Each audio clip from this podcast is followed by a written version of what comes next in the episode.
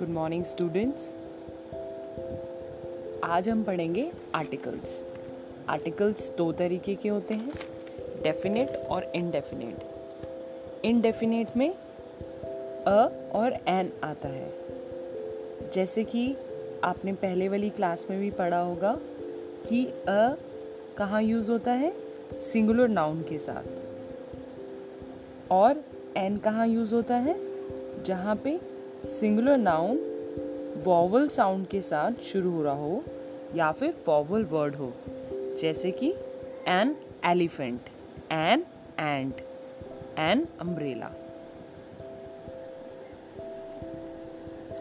अगर आपको कोई अनिश्चित व्यक्ति या वस्तु का संकेत करना है, तब आप इनडेफिनेट आर्टिकल का यूज़ करेंगे, जैसे कि